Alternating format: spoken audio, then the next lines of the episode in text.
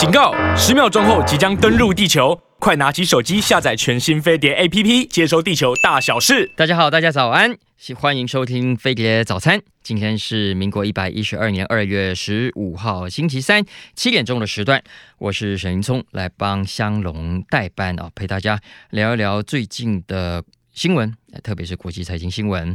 首先还是提醒大家气象了哦。嗯，这这个礼拜看起来天气会一直的往下走。礼拜一呢，我出门还觉得还好，哇，礼拜二就明显的变冷了。那礼拜三还会更冷哦，提醒大家出门稍微注意一下。那今天十五号，昨天十四号呢是西洋情人节。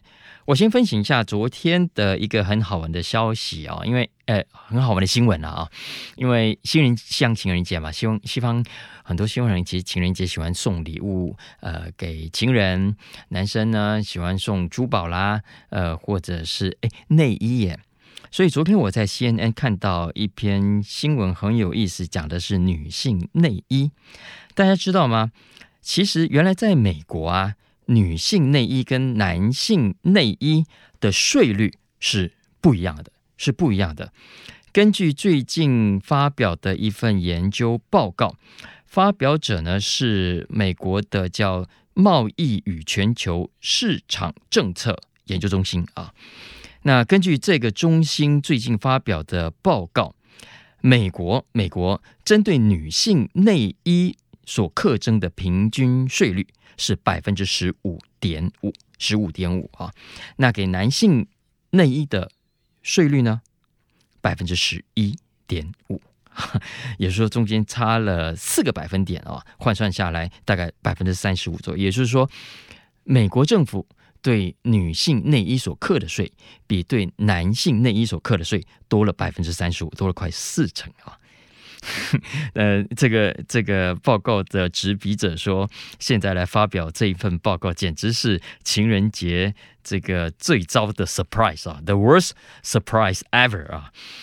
嗯，但我我觉得这个有趣了哦，为为什么会会有这个差别呢？当然原因很多，包括其中一个是因为美国的税率啊，它其实是是累进式的，呃，比方说会根据你的。材料哦，比方说这个材料越糟哦，据说它课的税率越高，越高级的材料所课的税反而越低。大家可能觉得奇怪，诶，不是应该材料越好课的税越高吗？哦，这个呃有钱人应该缴更多的税，因为买得起更好的材料嘛。诶，怎么反而是呃材料越低的品质越低的课比较高的税呢？哦，原来我看了这个报道才知道，因为呢，因为很多呃这个。平价的内衣都是怎么样？都是中国制造，都是孟加拉制造啊，都是这第三世界国家制造的。所以美国为了反倾销，为了避免这些国家过于低价的内衣涌入美国，所以对这些低价低品质的内衣反而课比较高的税率啊。所以这个是在美国很特殊的现象，因为。我看到 CNN 有帮他去做了解，结果发现，其实美国这个状况在全世界先进国家当中是非常少见的。比方说，在大部分的国家，几乎都是男女平等的，男女一致，不管只要你是内衣，只要你是 underwear，不管是男性的、女性的，课的税率。都是一样的，比方说在澳洲，这个税率是百分之五；在纽西兰，税率是百分之十；在加拿大是百分之十八，其实蛮高的哦。在哥伦比亚，嗯，在在牙买加，税率是百分之二十；在印度，呃，内衣不管男性女性都是百分之二十五；在泰国是百分之三十；在南非，天哪，南非克内衣的税是多少呢？百分之四十五，哎。百分之四十五啊，所以，哇哦，原来小小的内衣有这么多的学问在里面啊！大家有兴趣可以去 Google 一下这个新闻来看啊。呃，最近国际金融市场其实很有意思了啊，很多呃意想不到的变化啊。比方说，你看今年截至到目前为止，本来大家都以为这个啊。联联储要升息嘛，啊，所以利率要高，然后大都在打通膨，所以行情应该不会太好，对不对？资金市场上的资金应该也也不会送到哪里去，所以呃，原本大家预期今年的股市会相对的疲弱，结果没有想到，今年你看标准普尔五百指数到现在其实涨幅都还不错的耶，涨幅都还不错。你看，呃，光这个礼拜一啊，这个礼拜一收盘，道琼也涨了一。点一趴一趴以上，现在已经三万四千两百多点了啊！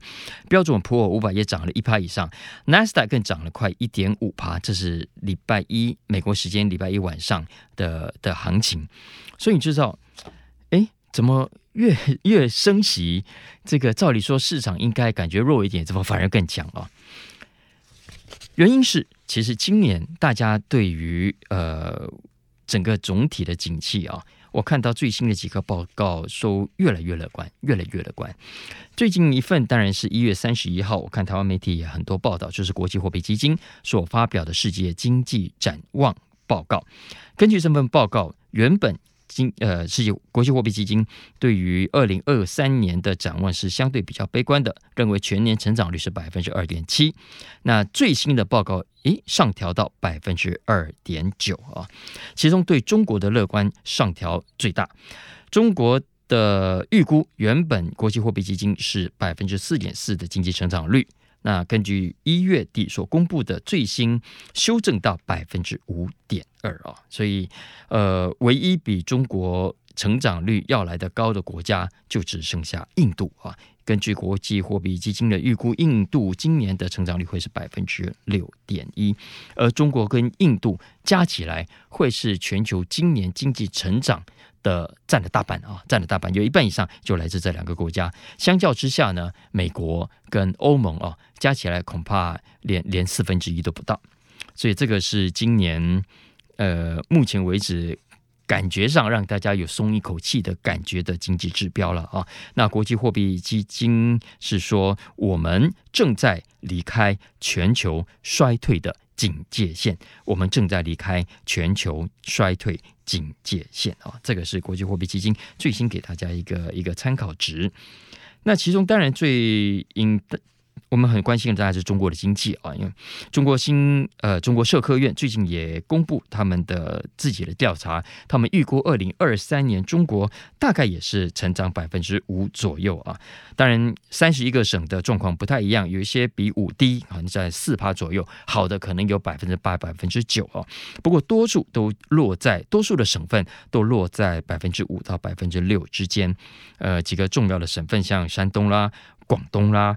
江苏啦、浙江啊，呃，根据国务社科院的这个估计，这个二零二三年的经济成长率大概都百分之五左右。所以这个是今年我想给大家做参考了哦。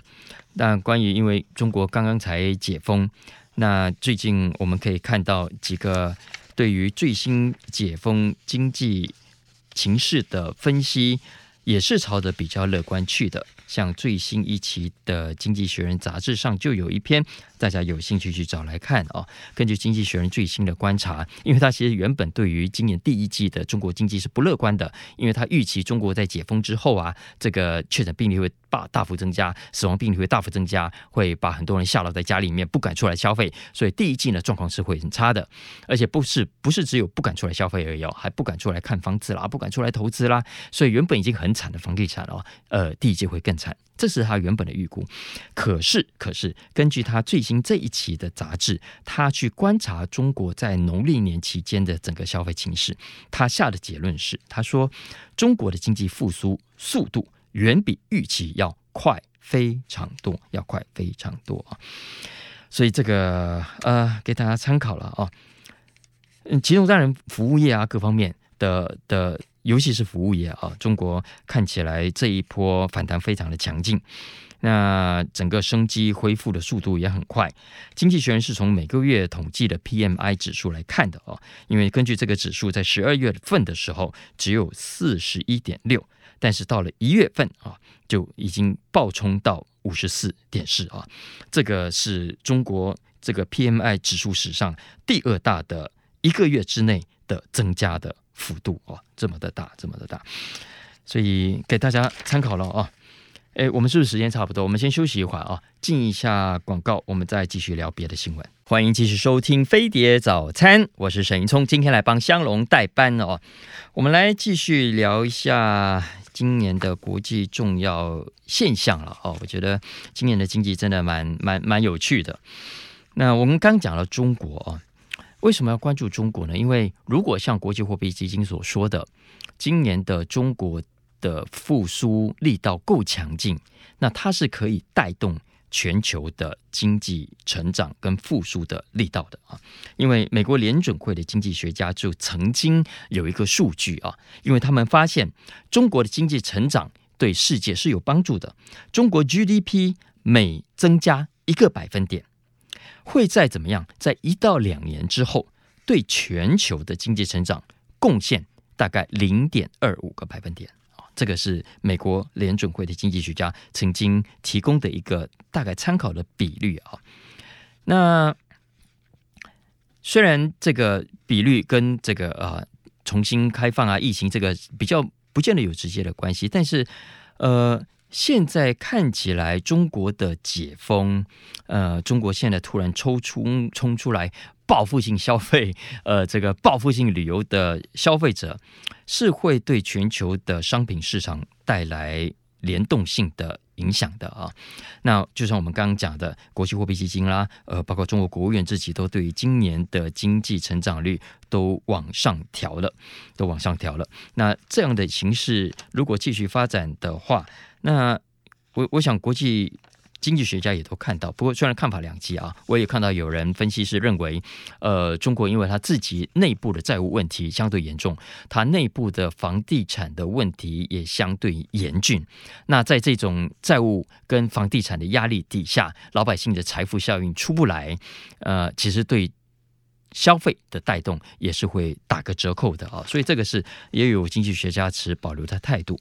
不过整体来说，其实全世界的企业啊都很希望中国赶快回来了啊，真这是这是真的。这《华尔街日报》最近就有一份报告，他就说接下来啊，他就去访问了很多的欧美的企业，发现说哇，很多欧美企业的 CEO 已经准备要回去中国了啊。过去疫情这三年，他们要么不能去，要么被迫撤出来，现在都想要回去了。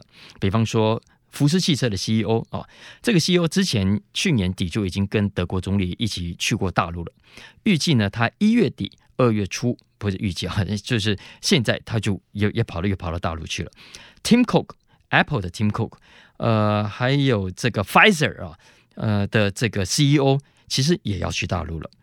呃，宾士的董事长据说他也在计划中。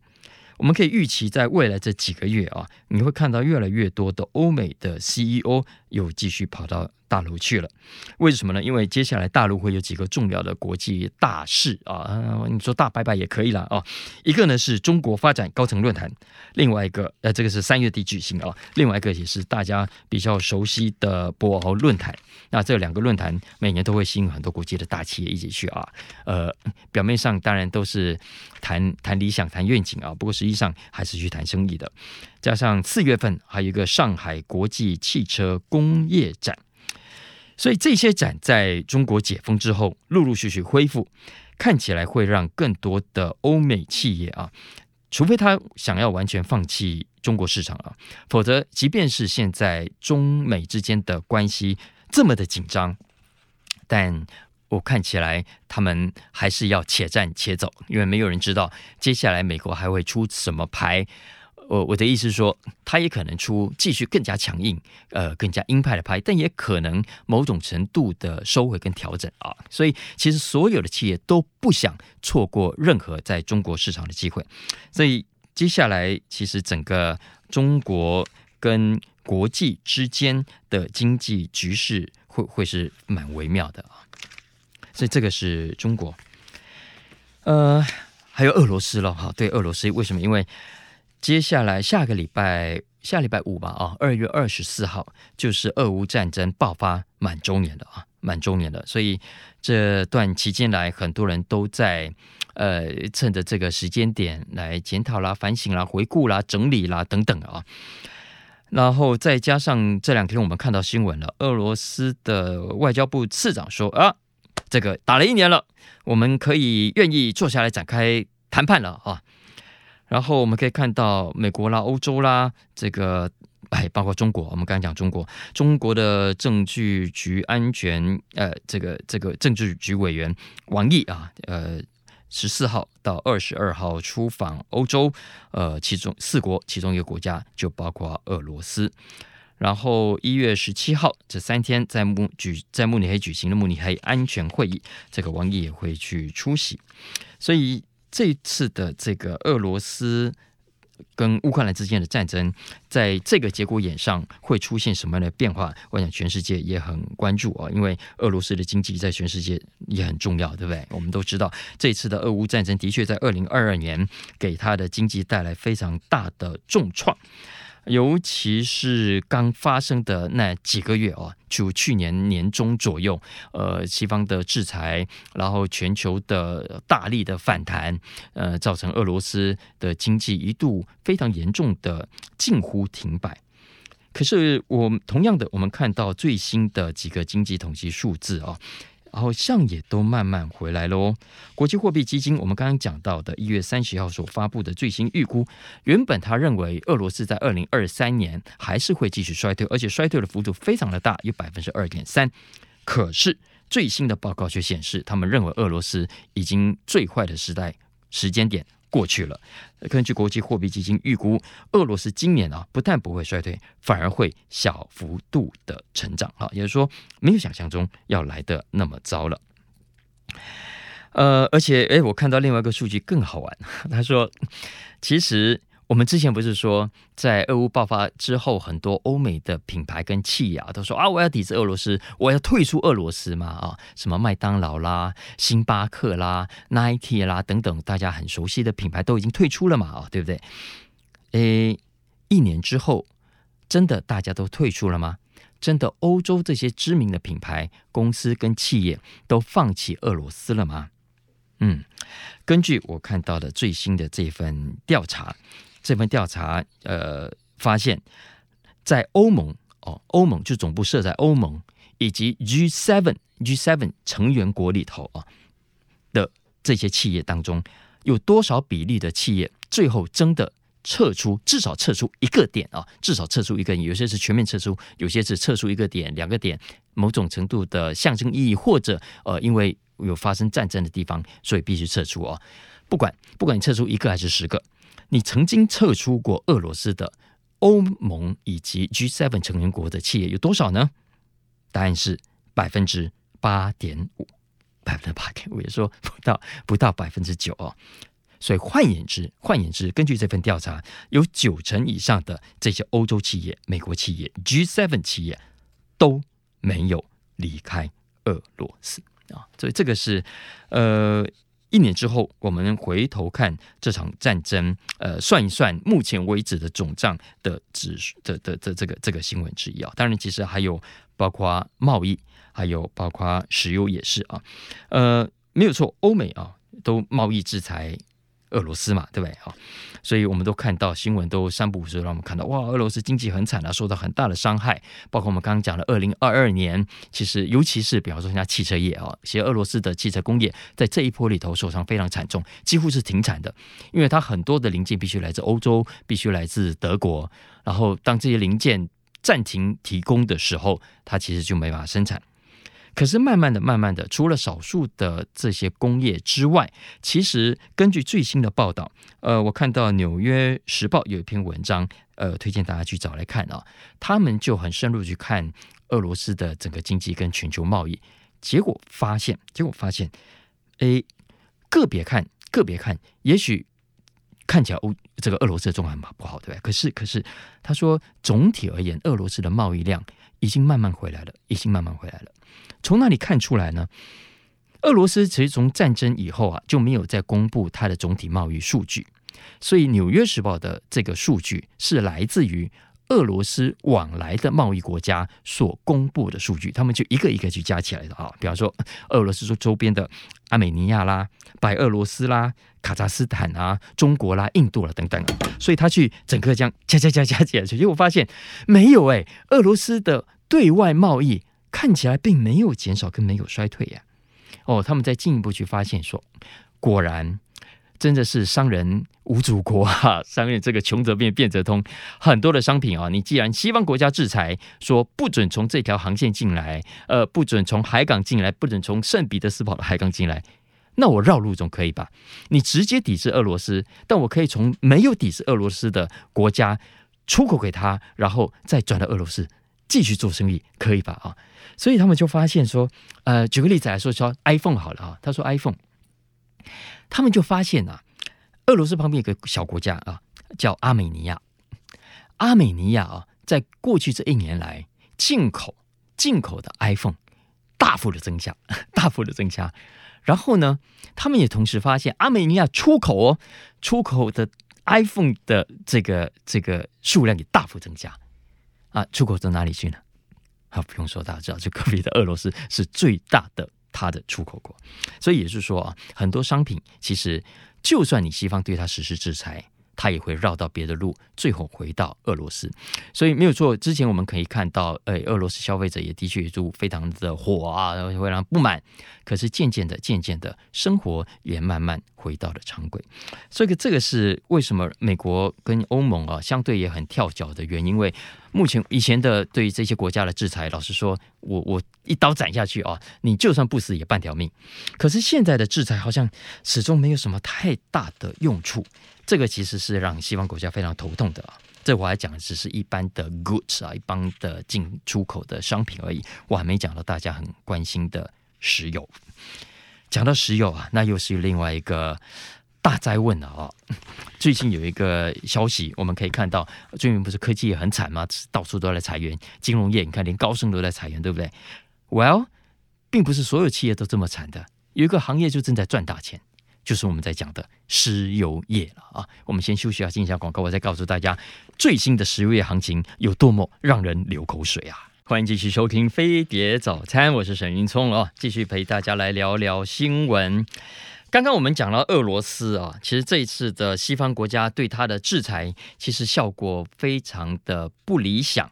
目前为止了，我不晓得接下来欧盟跟美国还会想出什么新的点子没有？但如果没有的话，其实欧洲的经济、欧洲老百姓的生活，呃，俄罗斯的经济、俄罗斯老百姓的生活，现在已经慢慢的回到常轨了。根据几个西方媒体的报道，现在都看得出来。那。其实还有石油哦，这个其实也是让西方国家非常头痛的一个问题。我们都知道，原本呃，就我们都知道，俄罗斯是全世界最大的石油跟天然气的产国嘛啊。然后呢，石油跟天然气的收入让俄罗斯让普丁赚了好多钱啊。大家知道吗？在俄罗斯啊，俄罗斯整个总中央政府预算里面，其实有百分之四十五的收入就是来自卖油、卖天然气的税收啊。所以重不重要？当然重要。所以他如果要继续打下去，你一定要切断他的石油命脉，他的天然气命脉。这个全世界大家都知道，欧盟当然也知道，美国也知道。所以就是要想办法打。可是，呃，这一年来，不管他用什么样的方法打，呃，看起来总体我们都没有看到俄罗斯有受到太大的损伤。相反的，你因为呃要制裁俄罗斯，拿石油来开刀，所以你造成全球油价的暴涨。还记得吗？去年的三月，一下子布兰特原油最高已经来到一百二十七块美金，但是后来往下修，现在大概八十几块左右啊。可是你这么做的结果，就是让俄罗斯哇，反而进账越多，所以它经常账盈余啊，不但没有减少，反而是成长的啊。然后呢，相反的，你欧洲啦，尤其是欧洲的国家，现在反而必须花更多钱去跟别的国家买石油，结果伤了谁？反而是伤了自己。而且现在欧洲很多老百姓啊，现在看到很多的数据，也慢慢的发现，发现什么呢？诶，油价这么高，老百姓生活这么苦，呃，法国的面包店啊，德国的工厂啊，很多都没有办法开工，或者就算开工，成本都暴增，就是因为你整个能源价格变得这么贵。诶，请问羊毛这个被你们刮走了，请问跑到谁的身上？跑到谁的口袋里去了啊？结果。最近好啦，我们可以看到公布的财报，哦，原来原来啊，这些全球的石油业者赚的好多好多钱哦，好多好多钱哦。俄乌战争把很多的产业，呃，让很多产业受了很大的伤。星巴克没有办法去卖咖啡了，麦当劳没有办法去卖汉堡了。可是呢，石油公司照样在卖石油啊。呃，我看到《经济学人》对《经济学人》杂志啊也很有意思，他就发现说，为什么为什么你的制裁没有用？除了价格暴涨让俄罗斯赚到钱之外，其实俄罗斯的外销也没有受到太大的影响，就跟刚刚讲的商品一样，它会绕道嘛，所以很多人就透过呃他的别的管道去跟俄罗斯买油，然后你欧美不买，对不对？其实乐了谁？你乐了中国而已，你乐了印度而已。所以这段时间，中国跟印度成了俄罗斯非常重要的石油出口对象。而不管你是怎么出口的啊，总之最后得益的都是这些石油公司。我举两个例子就好。一家公司呢叫做 BP 啊，我们都知道，大家知道吗？BP 公布它最新的财报，二零二二年它总共赚了多少钱？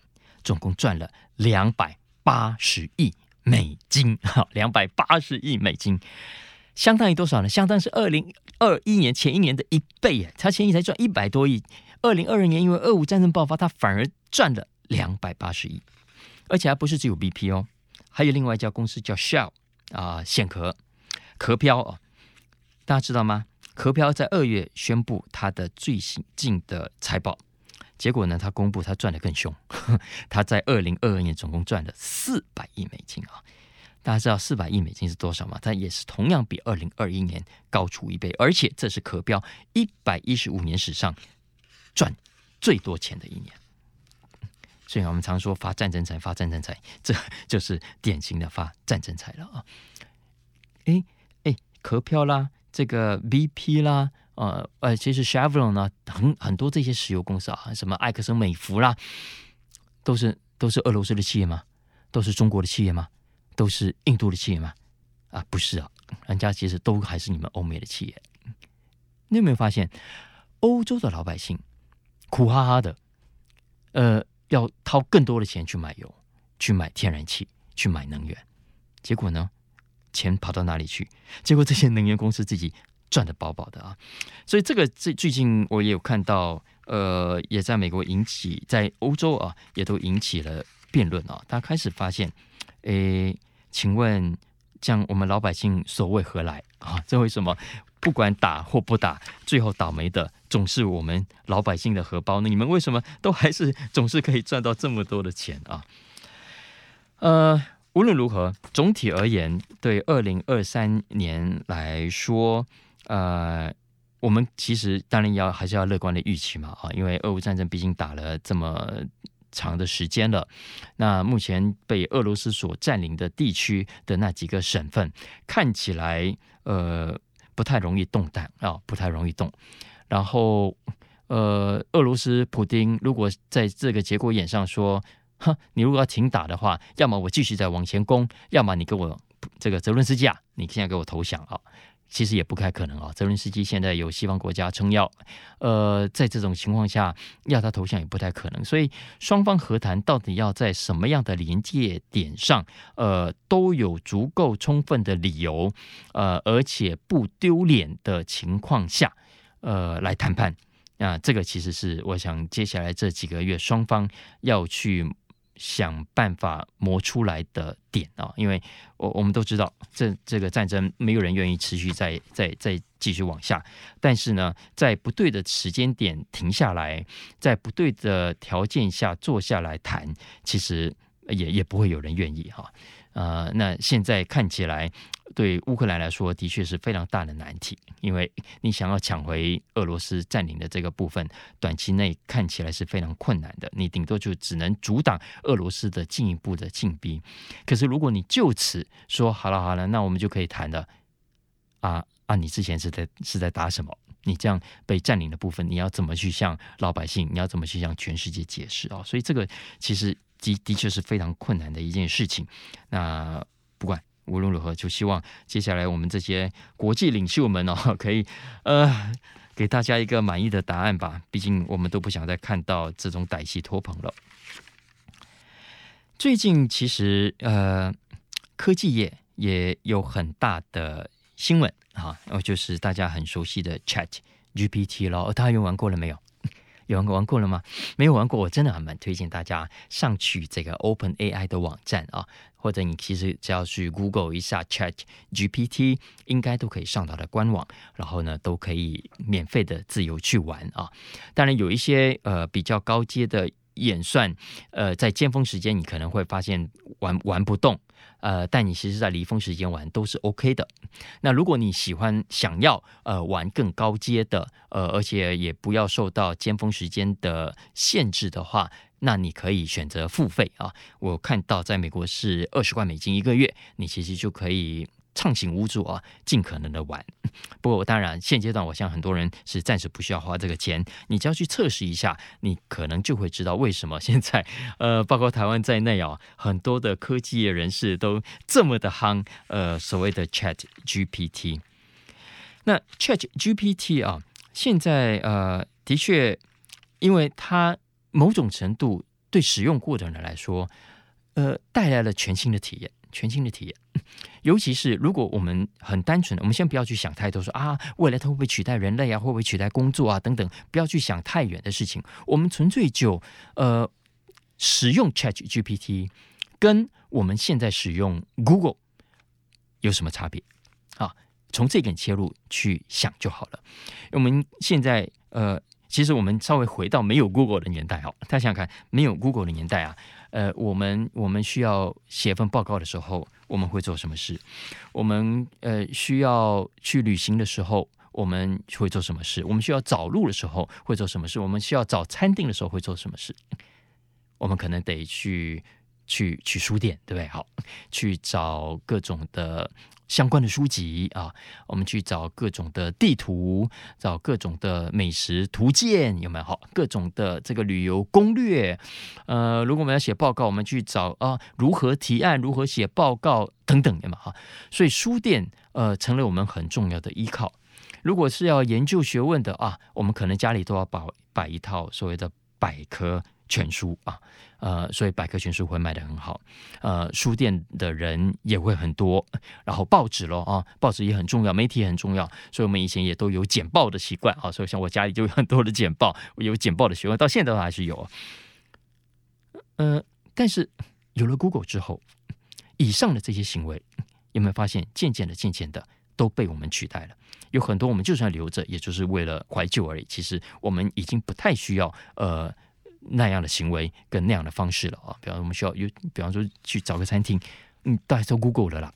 现在美国年轻人啊，尤其尤其这个这个呃十八到二十四岁的年轻人，据说呢，他们现在连 Google 都不用了，因为他们现在有 TikTok，他们现在有 IG，很多呢都上 IG 去找，都上 TikTok 去找，都不用到 Google 去了。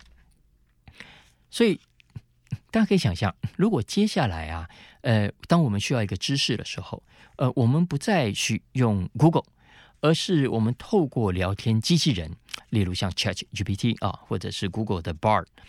那目前当然我们看到它是辅助性的一个角色啊，两边都有可以可以使用。接下来这个 New 新版本的 Bing，呃，也会是辅助性的。可是我们想象一下，假设未来它是两个完全壁垒分明的，呃，未来你不再你。打到 Google 去，它不再出现的是 Google 了，它而是一个新的 Bard，然后是一个一个 Chat GPT，呃呃，一个聊天机器人来跟你对话。然后呢，你输入你的问题，比方说，我们先来说啊，请推荐我五家好吃的西餐哦，意大利餐。现在 Google 是跳出来是条目，未来呢？ChatGPT 可能会直接跟你讲一段话，他跟你说，最近啊，呃，因为这个国际原物料上涨的关系，这个呃，意大利面啊，呃，也出现了很大的变化，所以有一些餐厅我建议你要避免，有一些菜色啊，我也建议你暂时先不要点，因为它太贵了，呃，所以以下是我的推荐跟建议，OK，然后，然后你会说，那我不要，我就是要看一条一条。他可能还会底下再附一条一条的说明给你，也就是说，他除了原有的搜寻的结果之外，他还给你额外的解释、跟说明、跟推荐。如果是这样的话，他是不是比现在的搜寻又再高一阶了？我我这举的当然只是最最粗浅的例子，因为我想听众朋友们也有很多的高手，我自己在脸书上也看到很多的高手都有自己去测试过。呃，不管是请 GPT，请 Chat GPT 帮忙写程式啦，呃，请请 Chat GPT 呃写一份报告啦，呃，提供医学呃上的解释啦，专业上的解释等等。其实你会发现啊，呃，很多人都发现。Chat GPT 很多聊天机器人都可以某种程度做得不错的啊。那当然很多人会说啊，唬烂的啦，里面有很多，就是唬烂产生器的那种那种感觉。没错，呃，我自己玩的经验也是，我其实觉得他的语气啊，其实主要还是语气啊，让我觉得，哦，你到底讲真的还是假的啊？有点唬烂我的这种感觉。可是呢，我心里一直是在想啊，我觉得就像早年的搜寻引擎出现的时候，我不断的会想当年那个阶段，早年搜寻引擎出现的时候，还不是 Google 啊，呃，雅虎啊，还记得吗？Alta Vista 啊，就是我还记得那时候用雅虎的时候，呃，常常就是会找出你不要的东西，所以一样跟现在这种腐烂的感觉是一样的啊。直到后来，Google 的演算法大幅度提升跟改进之后啊，我们才走到了今天这个相对非常满意搜寻结果的时代。未来呢，如果这样的聊天机器人给他假以时日，慢慢的修正跟学习的话，它会不会像搜寻引擎的演算法一样的改进，到最后完全去除了这种唬烂味？呃呃，去除了。这种目前语义刻意的模糊，让它看起来好像可以很权威、很有说服力的这种感觉呢，而最后可以让大家产生一种可信赖感，让大家产生一种觉得，嗯，这就是我要的。呃，搜寻呃知识、搜寻资讯、搜寻方法、搜寻内容的管道呢？好所以这个这是我我打的一个问号哦，所以我觉得这这其实是不无可能的。所以在这样的一个情况下啊，我觉得如果大家开放一点想，呃，因因为我我自己一边看这个聊天机器人，一边一边回想过去几个新科技诞生的过程，我都发现啊，其实很多这种科技刚开始的时候，老实说，整个社会啊，都还是有一半一半的了啊，可能不赞成、反对、讨厌、不看好、唱衰的。恐怕还占更多数啊！真正接受的，在初期就接受的，反而是比较少数的。可是渐渐的、渐渐的，大家发现，呃，你刚讲搜寻引擎也好啦，呃，其实智慧型手机也好啦，呃，网际网络也好啊，都都是一样，都都经历过这个科技的初阶段，呃，这个老百姓普遍呃质疑度高、接受度低的这个过程。现在看起来，ChatGPT 聊天机器人，呃，这类的聊天机器人。都有这个现象啊，可是，呃，我我看到华尔街啦、美国科技业，老实说，这些比较容易接受高科技的人，倒是还蛮兴奋的。比方说，新这个 CNN，我那天看到 CNN 一个科技记者就说：“哦，对美国科技界来说，这是近十年来难得一次的这个让大家觉得 exciting 啊，呃，觉得很兴奋起来的的的一段时间。为什么呢？因为我们可以回顾过去这三十年嘛啊，你看。”呃，第一个十年，呃，九零年代，九零年代，呃，科技业出现了网际网络，也是从刚开始大家不熟悉，慢慢摸索，哎，后来发现原来这么好用哦，然后所以一整个九零年代大家都在疯狂录，一直到二零零七年，二零零这这这段期间，一直到二零零七年出现了智慧型手机。啊，又开始了这十几年的智慧型手机的大革命！哇，大家疯狂的玩，因为有行动电话的智慧型手机的诞生，各种的软体、各种的应用、各种的娱乐也因此而诞生。哇，大家又疯又玩了这十年。但是之后啊，其实过去这几年当中，很多的新科技、很多的大创新，呃，我们都只听到楼梯响，看不到人下来。好，比方说，呃，全自动驾驶的电动车，好了，好。呃，之前我们包括在飞碟早上，我们也都聊过，哇，讲的跟真的一样，很快就会诞生了，有吗？啊，结果到现在为止，还发现困难重重，没有办法，呃，这么有效率的在这么短时间内推出来。所以科技业其实有一阵子是有点觉得啊，创新是不是停滞了？尤其你看嘛，最新出来智慧型手机已经跟过去没有太多的亮点。跟惊喜了哈，就顶多就是功能强大一点，智慧体多一点等等这样子。所以现在聊天机器人出来啊，的确让美国的这个高科技业感到诶某种程度的兴奋起来。如果如果这个趋势是确立的话，那我们绝对是在一场为期十年、二十年、三十年以上的大波浪的起点。那在这个起点上，我们该做什么事？我们该关心什么事？我们该做什么样的选择？呃，不管是投资上的还是工作上的，好，那讲到工作上，大家都想更多啦，对不对？你看，如果未来这个这个聊天机器人可以这么的唬烂，哎，我们财经记者，我们写文章的人还有饭吃吗？这个如果未来聊天机器人可以写出这么完美的论文，请问未来硕士论文也好，博士论文也好，老师要怎么改呢？他要怎么去判断这个学生不是用机器人写出来的呢？所以这个都是大哉问啊！所以我最近看到脸书上啊，呃，李开复先生他的 Facebook 啊，有贴了一篇文章。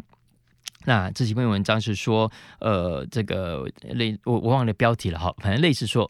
未来这段时间会因为聊天机器人出现而消失的二十项工作啊啊，呃，里面当然就包括我刚才讲的财经记者啊，另外什么电话接线员啦、呃，服务人员啦等等啊，总之大家可以找。哎，我我如果没有记错，那个被好几千个按赞之外，还好几千个分享哎，所以显然大家是真的很关心这个问题的啊。那那也也。提醒也建议大家了哦，我觉得不管你相不相信、接不接受，我觉得这段时间三不五时有看到就稍微了解一下。我觉得短期内了啊，它当然对我们生活影响不是那么大，但是呃，慢慢的，如果它真的是有影响的话，我想在这个大波段的起点上，呃，我们稍微把它想清楚，然后做好一些决定，呃，或者或者至少做做几个决定啊，呃，做好几个准备，也许是必要的。大家觉得怎么样？好了，我们是不是时间差不多了哈？